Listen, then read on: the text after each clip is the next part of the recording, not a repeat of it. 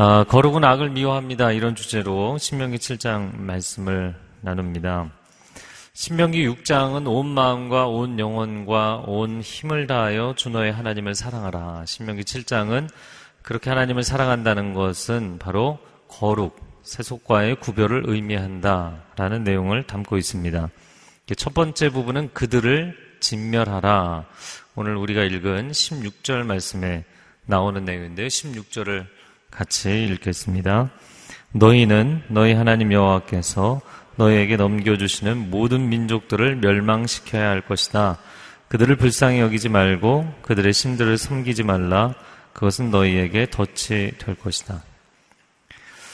아, 하나님께서는 이스라엘에게 가난 족속들을 진멸하라 말씀하십니다. 그들을 불쌍히 여기지도 말고 그들의 신들을 섬기지도 말라. 아, 그렇게 되면 그것이 너희에게 오히려 덫이 되기 때문이다. 경고하십니다. 아, 극률이 여기는데 극률이 여기서 교제를 하다가 그것이 삶의 덫이 된다. 이게 무슨 의미일까? 여러분 우리가 세상에서 많이 경험하는 것이죠. 어, 극률이 여기고 또 하나님의 은혜를 나눠주기를 원했지만 오히려 선한 영향력을 미치기보다는 그게 안 되면 역으로 세속적인 영향력을 내가 받게 되는 그런 경우들이 종종 있습니다. 그러나 문제는 그렇다고 해서 이 시대의 말씀을 만약에 우리 시대에 적용을 한다면 야, 그런 사람들을 다 진멸해야 된다. 이렇게까지 적용할 수는 없잖아요. 그럼 도대체 하나님은 왜 가나안 족속을 진멸하라고 말씀하셨는가라는 것이죠. 두 가지 상황을 먼저 이해할 필요가 있습니다. 첫 번째 고대의 전투는 피정복민을 노예로 삼아서 경제적인 이익을 창출했죠. 전리품을 취하는 것 가운데 가장 고급한 전리품이 사실 노예입니다.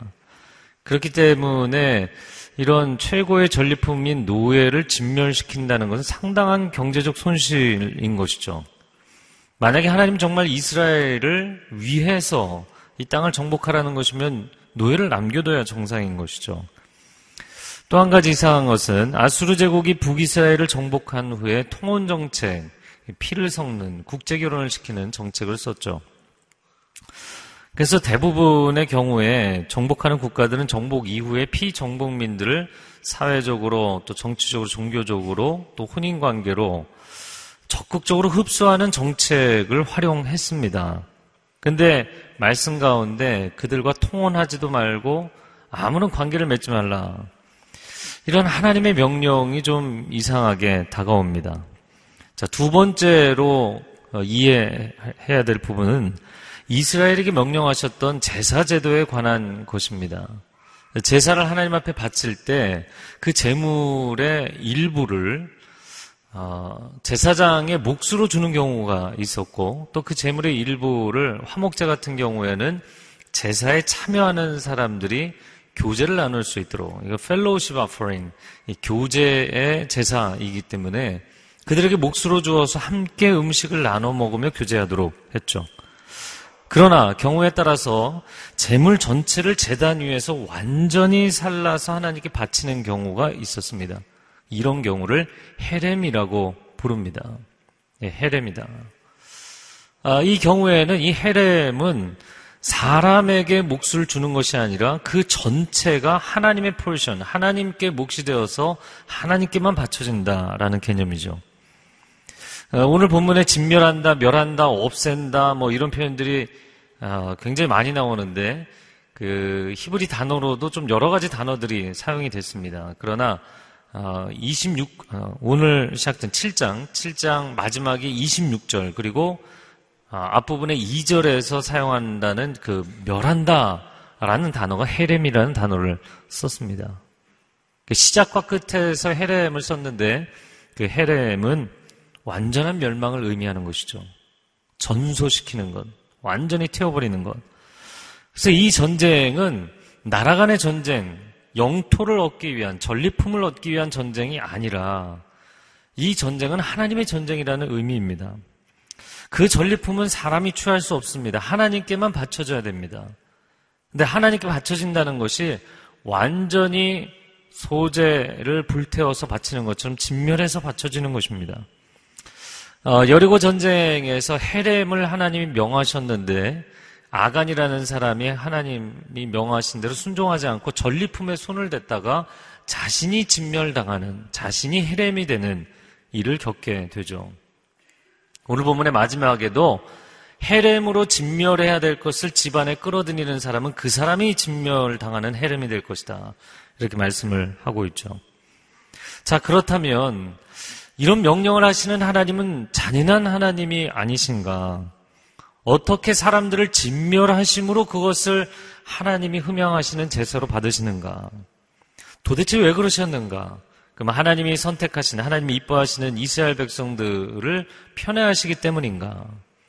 그래서 이 가나안 정복 전쟁에 대해서 믿는 사람 안 믿는 사람들이 많이 던지는 어, 즉각적이고 단순한 두 가지 질문은 이것이죠.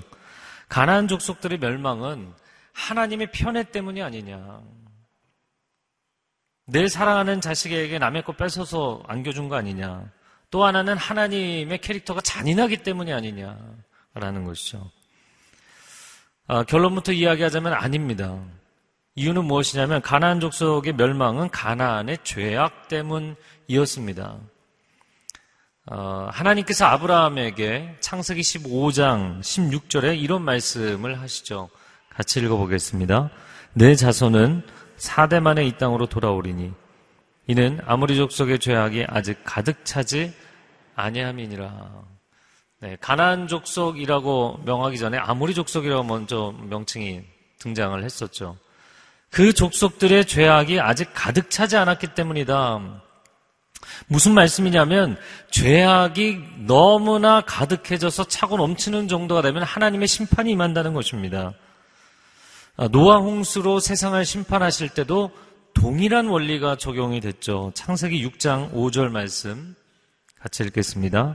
여호와께서 사람의 죄악이 세상에 가득함과 그의 마음으로 생각하는 모든 계획이 항상 악할 뿐임을 보시고 세상을 심판하기로 결정하셨죠. 세상의 죄악이 너무나 가득 찬 상태, 복구 불능의 상태, 100번, 1000번 기회를 줘도 선을 선택하는 것이 아니라 악을 선택하는 상태. 그래서 어떤 사람들은 뭐 노아, 홍수 같은 경우도 아니 멀쩡한 사람들을 왜 그렇게 잔인하게 죽이냐? 하나님 잔인하다. 이렇게 이야기를 하는데 그들이 돌이키지 않는 선으로 돌아오지 않는 하나님께 돌아오지 않는 복구불능의 상태로 전락해 버린 것을 보여주는 것이죠. 로마서 6장 23절 상반절에 죄의 삭은 사망이다. 그렇게 하나님께서 여러 번 경고하시고 그들에게 마지막 노아 방주라는 구원의 길을 제시해 주시는데도 끝까지 돌이키지 않은 인간의 폐역함에 대해서는 사람들이 이야기하지 않죠. 하나님이 잔인한 거 아니냐라고 나이브하게 질문을 던지는 것입니다. 죄의 결국은 사망입니다. 악이 가득 차면 하나님은 진멸하십니다. 자, 그러나 이 죄의 문제가 가난한 족속뿐이겠습니까? 온 세상에 죄가 없는 사람이 어디 있겠습니까? 하나님이 세상을 보시면서 끝내고 싶으셨던 적은 한두 번이 아니었을 것입니다. 노아 홍수 때도 그렇고 바벨탑 사건 때도 그렇고 소동과 고모라 사건 뭐 최근의 역사에서는 세계 1차 대전, 2차 대전, 하나님의 마음이 어떠하셨겠는가. 요즘은 뭐 유럽을 중심으로 북미에도 그렇고 무신론이 아주 대거 득세하고 있는데 하나님 마음이 어떠시겠는가. 그럼에도 불구하고 놀라운 것은 하나님은 왜 세상의 역사를 끝내지 않으시는가. 노아 홍수 때 다 정리하실 수 있었잖아요. 굳이 노아의 가족을 남겨서 왜 다시 시작하시는가? 바벨탑 사건 때 다 무너뜨리시면서 하나님께 사람들을 흩으시면서 그냥 심판하시고 끝낼 수 있는데 왜 다시 시작하시는가? 하나님은 회복의 역사, 구원의 역사를 통해서 또 다른 기회, 또 다른 기회를 우리에게 주기를 원하시는 것이죠. 이젠 끝이라고 선언하지 않으시고 다시 시작하자고 말씀하시는 하나님이십니다. 여러분, 인생을 살다 보면 뭐 친구 간의 우정, 또 부부 간의 뭐 갈등, 근데 너무나 실망하고 너무나 배신감을 느끼고 그랬을 때 정말 마음이 처참한데도 불구하고 다가가서 우리 다시 시작하자. 이 말을 하는 게 얼마나 어려운 것인지 여러분 대부분 다 아실 거라고 생각이 됩니다. 그러면 이렇게 반문을 하겠죠. 아니, 그렇게 잔인한 정복전쟁을 하면서 어떻게 이게 다시 시작하자는 낭만적인 회복에 대한 메시지가 될 수가 있느냐라는 것입니다. 어, 표면적으로 보면 당연히 어렵겠지만 심층적으로 보자면 충분히 가능합니다. 최근에 시리아 내전으로 인하여서 중동의 사태는 뭐 끔찍한 지경이죠. 유럽과 전 세계의 테러의 위협, 또 실제로 그런 사건들이 벌어지고 있고요. 그러면 도대체 하나님은 이러한 일이 일어나도록 왜 허용하셨는가? 그래서 이런 사건들을 보면서도 하나님은 잔인하신 거 아니냐? 아니면 하나님 해결할 능력이 없는 무능하신 거 아니냐? 아니면 능력이 있음에도 개입을 안 하신다면 방임하시는 것이 아니냐? 이렇게 하나님께 그 책임을 전가하는 경우들이 있습니다. 그런데 저도 요르단에서 난민 캠프 가서 사역을 해봤지만 선교사님들은 오히려 이런 이야기를 합니다. 시리아 내전이 끝나기를 위해서 기도해야 하나요? 이렇게 얘기를 하세요. 그럼 왜 그러냐면 완전히 무슬림 사회로 무슬림 국가로 꽉 차 있는 그 경계선 안에 성교사들이 들어가도 평생을 걸쳐도 한 명 세례 주기도 어려운 그런 곳이거든요. 난민촌으로 수십만 명, 수백만 명의 사람들이 해외로 빠져나옵니다. 복음을 접할 수 있는 지대로 들어옵니다. 그리고 그들에게 복음을 전하고 그들에게 생필품을 전하고 사랑을 전하는데 이 무슬림들이 난민들이 어, 주변에 있는 형제 국가에서 도와줄 줄 알았거든요. 90% 이상 크리스찬들이 도와주는 거예요. 크리스찬들은 악인들이고 상종할 수 없는 대상이라고 생각했는데 그들의 마음의 장벽이 허물어지고 복음을 받아들이고 엄청나게 많은 사람들이 무슬림들이 크리스찬으로 이렇게 많이 변화되는 시즌은 없었어요. 그러니까 선교사님들이 그 사역을 하면서 잠을 잘 새가 없이 추수를 하고 있는 거예요. 시리아 내전이 종전되면 그들이 고국으로 돌아가 버릴 텐데 다시 그 장벽은 닫혀 버릴 텐데 우리가 언제 이렇게 복음을 무슬림에게 전하겠느냐는 거예요. 물론 전쟁은 사람이 일으켰죠. 악한 인간이 일으킨 것입니다. 그러나 이러한 전쟁이 없다면 50년이 지나도 100년이 지나도 200년이 지나고 1000년이 지나도 복음을 받아들이지 않을 컬처예요. 모두가 멸망에 갈 컬처예요. 과연 전쟁을 허용하신 하나님이 잔인하신 하나님이신가요? 우린 역사를 해석할 때 너무나 단순 논리로 해석하는 경향이 있죠. 그렇게만 볼 수는 없다는 것입니다. 하나님은 이스라엘을 통해서 가나안 땅의 새로운 역사를 시작하기를 원하셨어요. 가나안 정복 전쟁은 남의 땅을 빼앗아서 내 자식에게 주려는 그런 목적이 아니었습니다. 그 땅에 새롭게 이상적인 신국, 하나님의 나라를 건설하여서 열방에게 보여주시고자 하는 것이 있었죠. 한 세 가지로 보자면 첫 번째는 하나님께서 하나님의 백성들을 복주신다. 뭐 너무나 당연한 것인데 우리에게는 당연하지만 세상 사람 모르고 있기 때문이죠. 이스라엘이 선택을 받은 것은 그들이 탁월하고 강성해서가 아니라 그들이 미약하기 때문에 하나님이 선택하셨다. 이런 말씀을 성경 곳곳에서 하시죠. 이스라엘은 사실 나라가 세워지고 나서의 명칭입니다. 그 이전에 그들의 언어 민족명은 이브리, 히브리족이죠. 근데 이불이라는 말의 뜻이 방랑한다는 뜻이에요. 유리방황하는 아주 작은 유목민족을 하나님이 선택하셔서 하나님이 아무리 작고 미약하고 부족할지라도 하나님의 자녀가 되고 하나님의 백성이 되면 하나님이 얼마나 놀랍게 복을 주시는지 얼마나 놀라운 민족이 되는지를 세상에 보여주셔서 아 인생은 자기의 힘이 아니라 하나님의 은혜로 블레싱을 받는 것이구나. 이거를 세상에 보여주고 싶으셨던 거예요. 세상 사람들은 그것을 망각합니다. 내 힘으로, 내 노력으로 내가 돈 잘 벌어서 사는 것이다 생각합니다.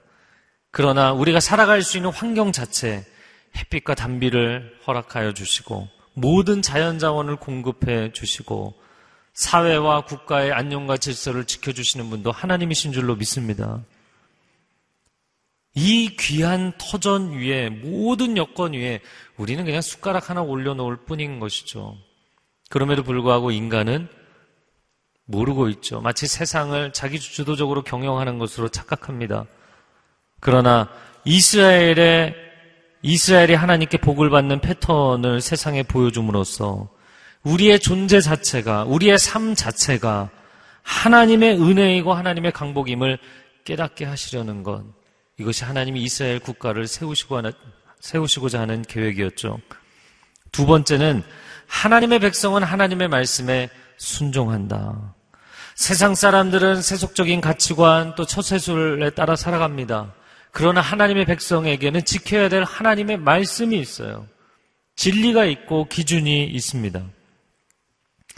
아, 신명기 7장 6절 상반절 말씀에 읽어보겠습니다. 이는 너희가 너희 하나님 여호와께 거룩한 백성들이기 때문이다.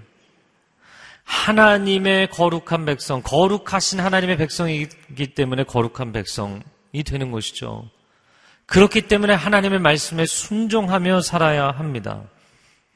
저를 한번 따라해 보시겠어요? 거룩이 축복입니다. 하나님은 거룩이 축복이라고 말씀하세요. 사실 사람들은 거룩보다는 축복을 선호하죠. 거룩은 부담스럽지만 축복은 언제나 웰컴입니다. 그러나 우리가 복을 많이 누린다고 해서 거룩해지는 것은 아니죠. 오히려 복에 겨워서 사람이 안일해지고 나태해지고 무너지고 타락하는 경우가 많죠. 그러면 타락 이후에는 받았던 복마저 다 쏟아버리게 되는 것이죠. 그런데 성경적 원리로는 거룩해지면 하나님이 복을 주시겠다는 거예요. 하나님께 순종하고 그 거룩을 유지하는 백성은 하나님이 결코 그들이 무너지지 않도록 지켜주시는 줄로 믿습니다. 그래서 마음이 조급해도 우선순위를 바꾸고 싶어도 이걸 지켜내야 되는 것이죠. 하나님은 이스라엘이 약속의 땅에 들어가 마음껏 누리되 거룩하라고 말씀하십니다. 마치 에덴 동산 안에서 마음껏 누리고 모든 실과를 따먹어도 좋지만 선악과 열매는 따먹으면 안 된다는 하나님의 말씀에 순종함으로 거룩을 지켜내야 되는 것이죠. 그러면 주변 민족들이 아니 저들은 어떻게 저렇게 복을 받았는가? 어, 저들은 어떻게 저렇게 지혜로운가? 저들은 어떻게 저렇게 탁월하게 되었는가? 보니까 그들에게는 하나님의 말씀이 있더라는 것이죠. 세 번째, 하나님은 그 백성이 열방에 복이 되기를 원하십니다. 창세기 12장 2절 말씀 읽어보겠습니다. 내가 너로 큰 민족을 이루고 내 이름을 창대하게 하리니 너는 복이 될지라. 할렐루야. 창세기 12장 2절, 3절 말씀을 아마 싫어하는 성도들은 거의 없으실 것 같아요. 복을 주신다. 창대케 해주신다. 여러분, 아멘인가요? 아멘이죠. 근데 그 다음에 왜 복을 주시고 왜 창대케 하시냐는 거죠. 당신에게 왜 영향력을 주시냐는 것이죠. 그것은 당신이 모든 이들에게 복이 되어야 하기 때문에. 복이 된다라는 것은 be a blessing to all nations. 다른 모든 국가에게 당신이 복이 되어야 한다는 것은 무슨 얘기인가요? 복을 나눠줘야 된다는 것이죠. 복을 유통해야 된다는 것입니다. 복을 나 혼자 끌어안고 있으면 안 된다는 것입니다. 다시 표현하자면 우리가 잘 찬양하고 또 나누는 것처럼 축복의 통로라는 것이죠. 네, 다시 한번 저를 따라해 보세요. 나는 하나님의 축복의 통로입니다. 제가 이번 주에 밴쿠버 코스타를 다녀왔는데요. 어제 저녁에 도착해서 설교 준비하고 이러고 나니까 약간 지금도 이렇게 약간 구름 위에 떠 있는 것 같아요. 코스타에 가서 정말 하나님 앞에 열심히 찬양하고 예배하는 그런 젊은이들을 보는 것도 굉장히 감동이 있었지만 제가 옆에서 이렇게 보면서 참 감동을 받은 것은 아 정말 훌륭한 최고의 청소년 사역자들, 문화 사역자들, 찬양 사역자들 이런 분들이 자비량으로 와서 살인적인 스케줄을 소화하며 새벽부터 또 한밤중까지. 그런데 그 스케줄을 마다하지 않을 뿐만 아니라 그 아이들을 변화시키기 위해서, 섬기기 위해서 자신의 모든 것을 쏟아 붓는 거예요. 전 그분들을 보면서 참, 와, 너무나 훌륭하다. 너무나 놀랍다. 여러분, 복을 내가 끌어안는 것보다 훨씬 행복한 경험은 다른 사람에게 내가 be a blessing to others. 다른 사람에게 블레싱이 되는 경험. 나 때문에 내 옆에 있는 사람이 살아나고, 나 때문에 가정이 회복되고, 나 때문에 기업이 일어나고, 할렐루야. 여러분 그런 축복의 통로들이 되시기를 축복합니다. 가나안 정복 전쟁도 크리스찬의 신앙생활도 단순 논리로 보아서는 안 됩니다. 하나님이 날 사랑하셔서 나는 선택받은 민족이 되어서 나는 이렇게 좋은 땅을 공짜로 얻었다. 아, 나는 평생 즐기며 살면 된다. 거기까지가 아니죠. 나는 하나님의 자녀가 되었으니 천국 갈 보장도 얻게 되었으니 세상에서는 그냥 하나님의 은혜만 누리면 가면 된다. 아니요, 그게 전부가 아니죠. 내가 축복의 통로가 되어야 합니다. 나를 통해서 나를 만나는 모든 사람에게 축복의 통로가 되어야 합니다. 이것은 사명이죠. 막중한 책임입니다. 우리가 그저 세상적인 복만 누리겠다고 하면 우리도 타락하여 책망을 받게 돼 있고 오늘 본문에 더 무서운 말은 너희도 진멸당할 것이다요. 이스라엘을 하나님이 거룩한 나라로 그 땅에 있는 모든 죄악으로 물든 가나안 족속들을 다 멸절하시고 그들이 갈지 않은 밭을 그들이 세우지 않은 집과 성을 그들이 심지 않은 과수원을 하나님이 그렇게 은혜로 주신 이유가 무엇이냐고요? 그들에게 감당해야 될 사명이 있기 때문이죠. 뭐 세상에서는 그런 얘기 하잖아요. 밥 한 그릇도 공짜가 없다. 하나님 은혜를 베풀어 주셨어요. 그러나 은혜만이 전부가 아닙니다. 거기에는 어마어마한 사명이 담겨 있는 거예요. 세상을 끝내버리시고 싶은 하나님이 이렇게 많은 사람들에게 역사가 흘러내려오는 대대로 하나님 잔인하신 거 아니야? 하나님 편애하시는 거 아니야? 이런 오해까지 끊임없이 수천 년을 받아가시면서도 왜 이스라엘을 거기 심어 놓으셨냐고요? 그들이 세상에 하나님이 살아계시다는 것을 증거해야 되는 사명이 있는 거예요. 지금도 무수히 많은 사람들이 하나님의 사랑을 받아들이지 않고 십자가 복음을 받아들이지 않습니다. 이러한 시대 가운데서도 어떻게 내 영혼이 깨어나서 이 복음을 받아들였는지 생각할수록 놀라운 이 은혜의 영역 안에 나는 어떻게 들어오게 되었는가? 아, 난 안심이다. 난 들어와서. 그걸로 끝이 아니라는 거예요. 여러분이 목숨 걸고 감당해야 될 사명이 있다는 것입니다. 그런데 이스라엘이 그 사명을 망각하면 그들은 안일해질 것이고 타락할 것이고 그들은 진멸의 대상이 될 것이라는 거예요. 그게 이스라엘 역사에 실제로 이루어졌던 것이잖아요. 교회도 마찬가지고 크리스찬도 마찬가지입니다. 이 사명을 우리가 목숨 걸고 감당하지 않으면 사회 선교하고 해외 선교하고 복음 전하고 사랑을 나누고 축복의 통로가 되지 않으면 하나님이 우리를 세우신 의미가 퇴색되는 것이죠. 그래서 우리는 자녀에서 제자로 사역자로 헌신하며 살아야 되는 것입니다. 자, 두 번째로 넘어가면 혐오하고 미워하라 오늘 마지막 26절에 나오는 말씀인데요. 17절과 18절 말씀 같이 읽어보겠습니다. 시작. 우리가 어떻게 그들을 쫓아내겠는가라고 말할 수도 있다. 그러나 그들을 두려워하지 말라. 너희 하나님 여호와께서 바로와 온 이집트에 어떻게 하셨는지 잘 기억해 보라. 하나님은 그들을 진멸하라 말씀하셨지만 이스라엘은 이방 민족들에 대해서 두려움이 있었죠. 그들은 강성하고 그리고 견고한 성읍 안에 있었고 어, 강력한 무기와 군대를 갖추고 있었죠. 그러나 하나님은 그들을 두려워하지 말라고 말씀하십니다. 두려워하지 않았으면 좋겠다가 아니라 두려워하지 말라는 명령입니다. 아, 이 명령은 세 가지 연속적인 명령을 의미하는 것인데 첫 번째 두려워하지 말라. 두 번째 부러워하지 말라. 세 번째 탐내지 말라. 우리가 크리스찬으로서 하나님의 자녀답게 세상 속에서 살려고 하면 세상을 볼 때 너무나 강하고 어, 너무나 높은 거예요. 너무나 규모가 큰 거예요. 우리가 상대하기에는 마치 골리앗 앞에 서 있는 것 같은 그냥 골리앗 하나가 아니라 골리앗으로 바리케이트를 쳐놓은 것 같은 에, 어떻게 저런 세상을 내가 상대할 수 있느냐 계란으로 바위치기를 하는 것 같죠. 그런데 시간이 갈수록 두려움을 넘어서서 그런 세상에 강함과 부요함과 화려함이 부러운 거예요. 그리고는 부럽다 못해 갖고 싶고 담고 싶고 그런 마음이 생기는 것이죠. 그러다 보면 하나님께 순종함으로 하나님 주권적으로 허락하시는 복이 아니라 세속적인 복을 추구해서 얻었음에도 불구하고 이게 하나님이 주신 복이라는 자기만의 궤변과 영적인 자기 합리화에 빠지는 경우가 많습니다. 우리는 어떻게 살아야 되는가? 21절 말씀에 제가 읽어보겠습니다. 그들을 두려워하지 말라 너희 가운데 계시는 너희 하나님 여호와께서는 크고 놀라운 하나님이시다.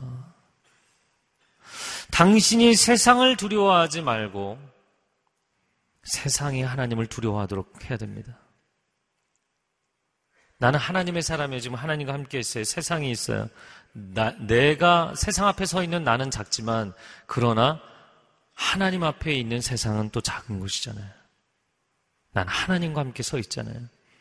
세상을 두려워하지 말고 그 세상이 크고 두려우신 하나님, 놀라우신 하나님 앞에 서도록 만드는 인생을 살라. 그럼 하나님이 내 인생에 살아서 나를 도우시고 역사하신다는 것을 나타내야 되는 것이죠. 요셉처럼 다니엘처럼 정말 열악한 상황 가운데서도 와, 당신의 삶에 하나님이 살아계시군요. 여러분의 삶을 통해서 여러분 주변에 있는 분들이 그런 고백을 하게 되기를 바랍니다. 그러려면 정말 철저하게 거룩한 삶을 살아내야 되는 것이죠. 거룩은 구별을 의미합니다. 세상의 방식과는 다르게 사는 거예요. 로마서 12장 2절 상반절 말씀에 너희는 이 세대를 본받지 말라. 이 세상 방식을 따라가지 말라는 거예요. 여러분, 세상을 따라가지 말고 하나님을 따라가려고 애를 쓰십시오. 어떻게 하면 내가 세상의 덕을 볼까? 세상의 덕을 보려고 하지 마시고 세상을 축복하는 인생을 살아가십시오. 이게 무슨 얘기냐면 뭐 이런 거예요. 그 입사해서 처음에 그 윗사람들이 이거저거 뭐 이상한 거를 시켜도 다 순종해야 되는 거예요. 내가 눈밖에 나지 않으려면. 대학교 1학년 입학해서 선배들이 술을 강요해서 매년 그 어려운 입시를 뚫고 들어간 학생들 중에 신입생들 중에 술 때문에 죽어나간 애들이 있잖아요. 이번엔 황당하게 무슨 초코파이를 먹고 죽어나갔다. 이게 말이 됩니까? 그럼 왜 그럴까요? 내가 저 선배의 말을 순종하지 않았다가 그 말에 순응하지 않았다가 4년 동안 고생하지 않을까? 왕따 당하지 않을까? 미움 당하지 않을까? 그 두려운 거예요. 여러분 세상 사람들이 세상이 너무나 거대한 스크럼을 짜고 있으니까 내가 저들에게 인정받지 못하면 칭찬받지 못하면 내가 저들 사이에 끼지 못하면 이런 두려움이 너무나 강한 거예요. 근데 그 두려움은 부러움이 되고 결국엔 탐을 내고 비슷해지는 단계까지 가는 거죠. 저, 저도 대학교 1학년 때 첫 그 모임에, 어, 대선배들하고 신입생들이 모여 앉아 있는데, 출잔을 이렇게 쭉 돌리는 거예요. 근데 자리를 잘못 잡았어요. 좀 구석에 안 보이는데 앉았어야 되는데. 저 끝에 대선배가 앉아 있고 이렇게 쭉 둘러 앉아 있는데 저 제가 그 대선배 정 반대편에 이렇게 앉았어요. 근데 뭐 크리스찬 친구들도 다 마시더라고요. 저한테 왔는데 전 안 마십니다. 왜 안 마시냐? 전 크리스찬이라 신앙적인 이유 때문에 안 마십니다. 막 상을 엎을 기세더라고요. 뭐 상을 엎으면 본인 안주만 쏟아지는 거지 뭐. 저 그냥 가만히 있었어요.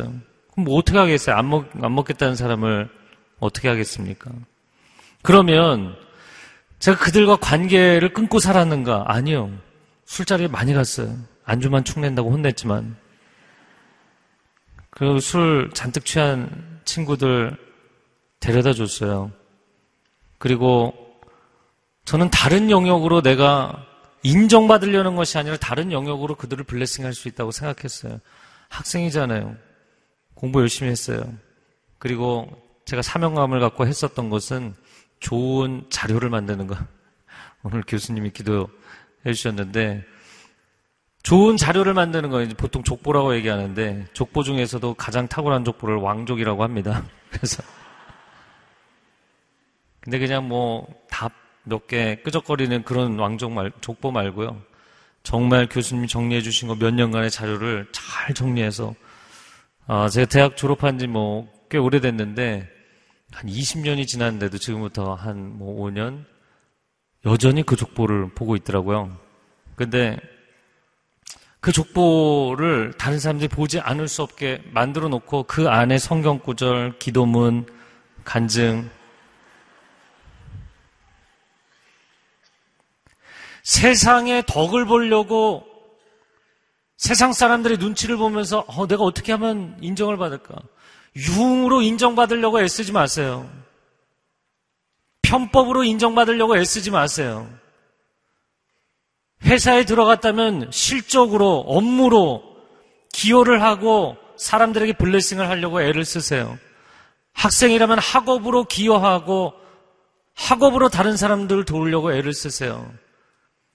그럼 절대로 당신 내치지 않습니다. 오히려 여러 팀에서 당신을 데려가려고 할 것입니다. 우리는 하나님의 말씀에 순종하며 전공법으로 가야 되는데 자꾸 눈치를 보면서 이상한 거를 하는 거예요. 하나님께 순종하면 하나님이 도와주실 줄로 믿습니다. 심지어 오늘 본문의 20절에 보니까 왕벌까지 보내서 도와주시겠다. 너희가 스스로 힘이 안 되면 내가 초자연적인 역사라도 일으켜주겠다. 1948년 이스라엘이 독립국가를 선포했을 때 주변의 다섯 개 국가가 인정하지 않으면서 1차 중동전쟁을 일으켰어요. 그 수차례 중동전쟁이 일어났는데 한 번도 이스라엘이 패한 적이 없죠. 굉장히 작은 충청남북도 사이즈밖에 안 되는 이스라엘이 주변에 어마어마한 아랍 연합 국가들을 다 이겼어요. 그런데 문제는 이 1차전이었습니다. 나라를 세운 지 얼마 안 됐기 때문에 제대로 조직된 군대도 없는데 모세 다얀이라는 그 장군이 거의 민병대 수준의 군인을 데리고 국가로 얘기해도 5대 1이잖아요. 이건 뭐 주변에서 린치하는 수준입니다. 하나님 앞에 간절하게 부르짖어 기도합니다. 그때 실제로 이 말씀처럼 왕벌들이 아랍의 탱크로 달려들고 그리고 아랍의 군사들에게 달려들어서 게임이 반전이 된 거예요. 전쟁이. 그 승리를 주셨어요. 놀라운 승리를. 여러분 사업을 하면서 편법, 불법, 탈법 행하지 마십시오. 준법으로 사업을 하면서도 하나님이 내게 복을 주셨다는 것을 체험해야만 하나님이 살아계시다는 것을 간증할 수 있지 않겠습니까? 교회도 마찬가지입니다. 사회의 법을 어기거나 교회 법을 어기면서까지 성장하려고 하면 안 됩니다. 돈 욕심을 내거나 권력 다툼에 빠져서도 안 됩니다. 여론의 힘을 입어서 가는 교회가 아니라 성령의 권능을 힘입어 교회는 가야 되는 줄로 믿습니다. 우리의 개인의 삶도 우리의 공동체도 세상의 논리로 가는 게 아니라는 거예요. 순모임도 사역팀도 공동체도 성령의 충만한 역사하심이 임하기를 축복합니다. 또한 우리 자녀들 성공만을 가르치는 것이 아니라 거룩을 가르쳐야 합니다. 그럼 어떻게 가르치겠는가? 하나님의 말씀을 가르쳐야 돼요. 우리가 축복과 성공에만 관심이 있고 기독교 진리를 변호하는 데는 관심이 없다는 것이 너무나 안타까워요. 그래서 이제 기독교 서적들 가운데도 어, 뭐 기적이나 은사나 간증집 이런 것들은 많이 보지만 기독교 변증 어우 골치 아프다. 이게 잘 안 보려고 해요. 제가 변증책을 번역하고 있어서가 아니라 여러분 변증서를 보셔야 돼요. 왜냐하면 우리 자녀들이 결국에는 세속적인 교육 때문에 하나님을 떠납니다. 지금 미국의 유수한 대학들이 크리스찬 학생들이 들어가서 신앙을 거의 다 잃어버려요. 이유가 뭐겠어요? 정말 그 분야에 저명한 최고의 학자들이 뭐 신을 믿어? 야 바보 같은 짓 하지 마. 이 한마디면 신앙이 다 떨어져 나가는 거야 다. 다 떨어져 나갑니다. 그런데 뭐 라비 제크라이어스, 오스키니스, 레인 크레이그 이런 그 무수히 많은 기독교 변증가들 그들의 책을 이렇게 보면요 일반 서적으로는 많이 나와 있지 않지만 기독교 분야의 이 좋은 책들을 보면요 왜 복음만이 진정한 길인지 왜 예수 그리스도만이 유일한 구원인지에 대해서 너무나 명쾌하게 나와 있어요. 라비 제카라이스 같은 사람은 미국의 전역의 유수한 대학들, 뭐 영국, 미국, 유럽의 대학들을 다니면서 무신론자와 공개홀에서 2,000명, 3,000명 여기도 그렇게 모여 계신데 수많은 학생들이 모여 있는 공개홀에서 디베이트를 2, 2시간, 3시간 동안 하고 나서 누가 더 설득력이 있었느냐? 백전백승한 사람이에요. 왜 그런 사람들의 책은 안 읽냐는 것이죠. 우리 자녀들이 그러한 세속주의에 대해서, 진화론에 대해서, 무신론에 대해서 답변할 말이 없어서 신앙을 잃어버리는 케이스가 너무나 급증하고 있어요. 한국 대학들도 지금 급증하고 있어요.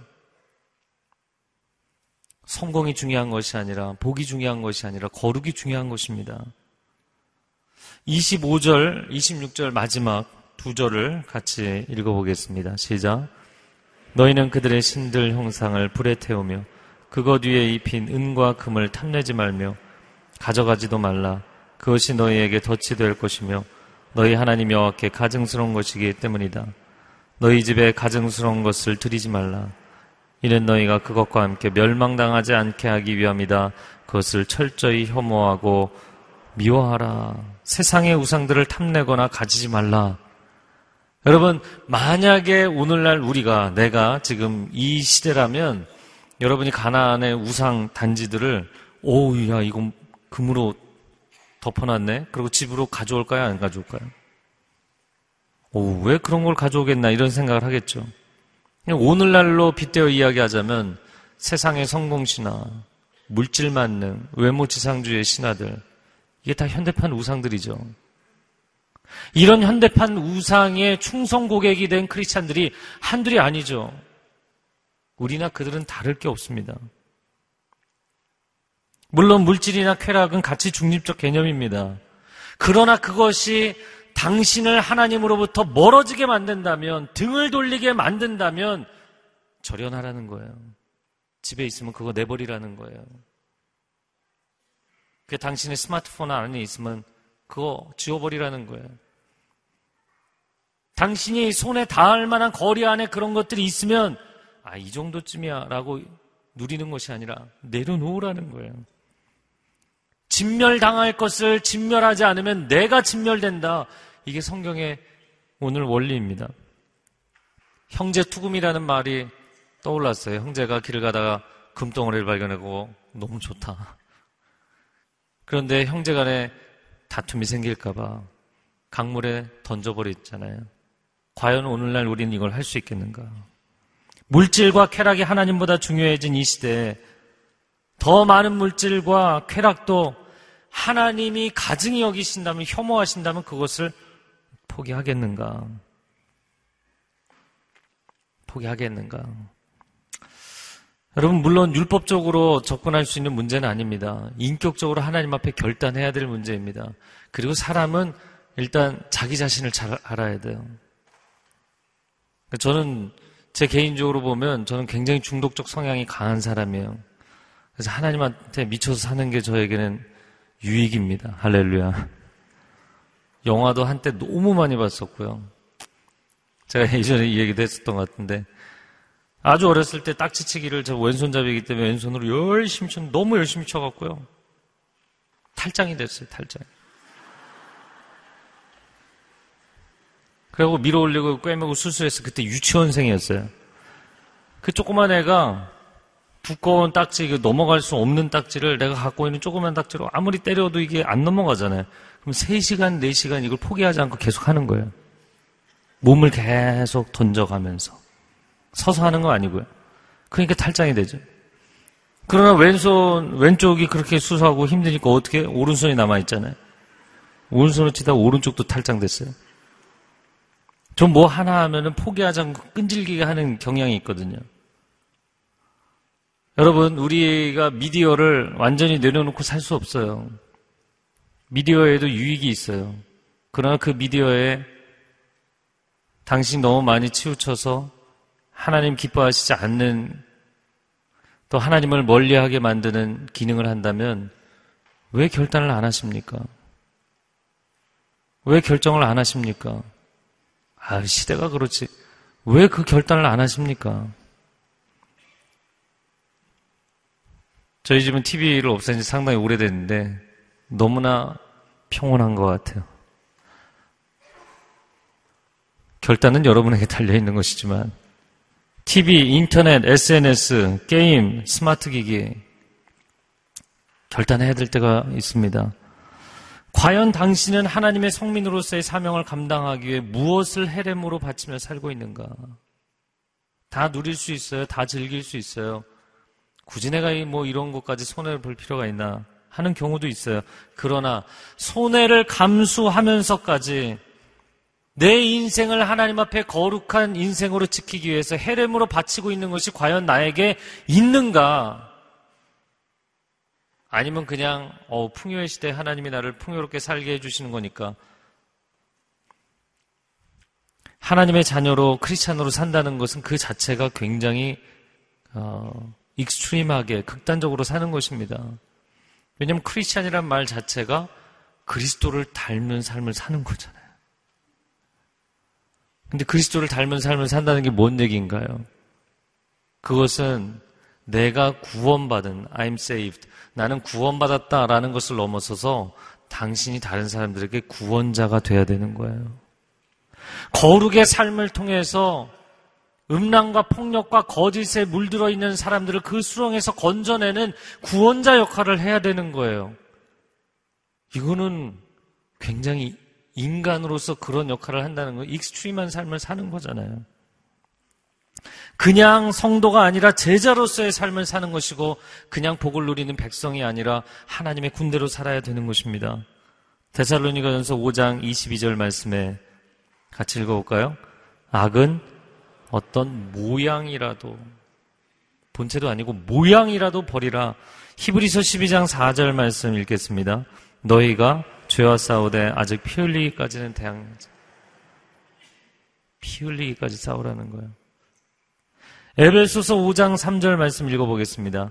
음행과 온갖 더러운 것과 탐욕은 너희 중에서 이름조차 그 입에 담지 말라. 여러분 가정에서 다투는 거, 싸우는 거 하나님 기뻐 아니하시는 거 알잖아요. 다툼은 시작조차 하지 말아야겠다. 결단하십시오. 음란물 당신의 미디어에서 다 지워버리십시오. 더러운 돈, 내가 수고하지 않은 돈, 꿈도 꾸지 마십시오. 악한 말, 거짓말, 누추한 말은 입에 담지도 말고 머릿속에 생각하지도 마십시오. 우리는 하나님의 거룩한 백성입니다. 기도하겠습니다. 이 시간 기도할 때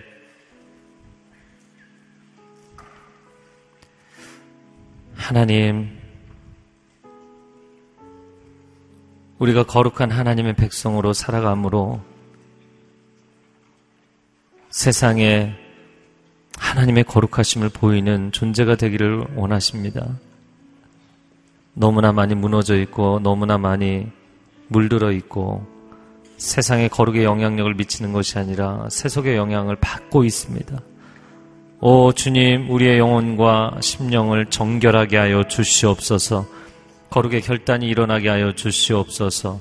함께 통성으로 기도하겠습니다. 사랑하는 주님, 주님의 은혜를 구하며 나아갑니다.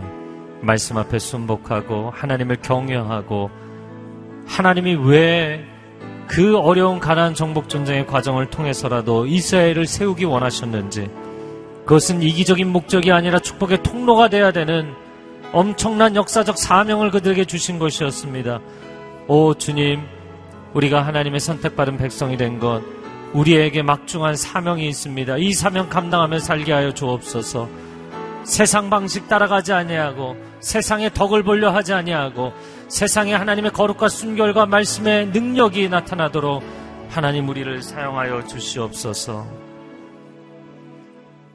주님, 약속의 땅에 들어가기 전에 신명기에 이 귀한 메시지를 들었던 이스라엘처럼 하나님 세상으로 나아가기 전에 우리가 이 말씀을 듣습니다. 하나님 우리를 새롭게 하여 주옵소서, 거룩해 하여 주옵소서, 우리를 만나는 모든 사람들마다 우리를 통해 하나님을 보게 하여 주옵소서, 예수 그리스도의 이름으로 기도합니다. 아멘. 다 같이 일어나셔서 봉헌하시겠습니다.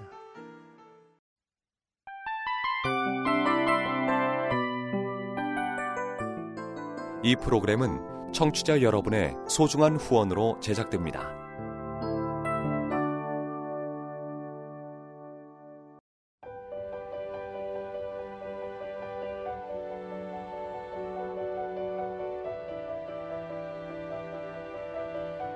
세상에는 수많은 교회들이 있지만 더 깊이 있는 말씀 강해를 찾기 위해 크기로만 교회를 선정하지 않습니다. 보다 좋은 영적 콘텐츠를 더 많이 나누기 위해 방송비를 받지 않습니다. 1년 365일 복음만 전하고 싶어서 우리는 광고를 하지 않습니다. 온누리의 복음을 땅끝까지 CGN TV와 함께 땅끝 성교사가 되주세요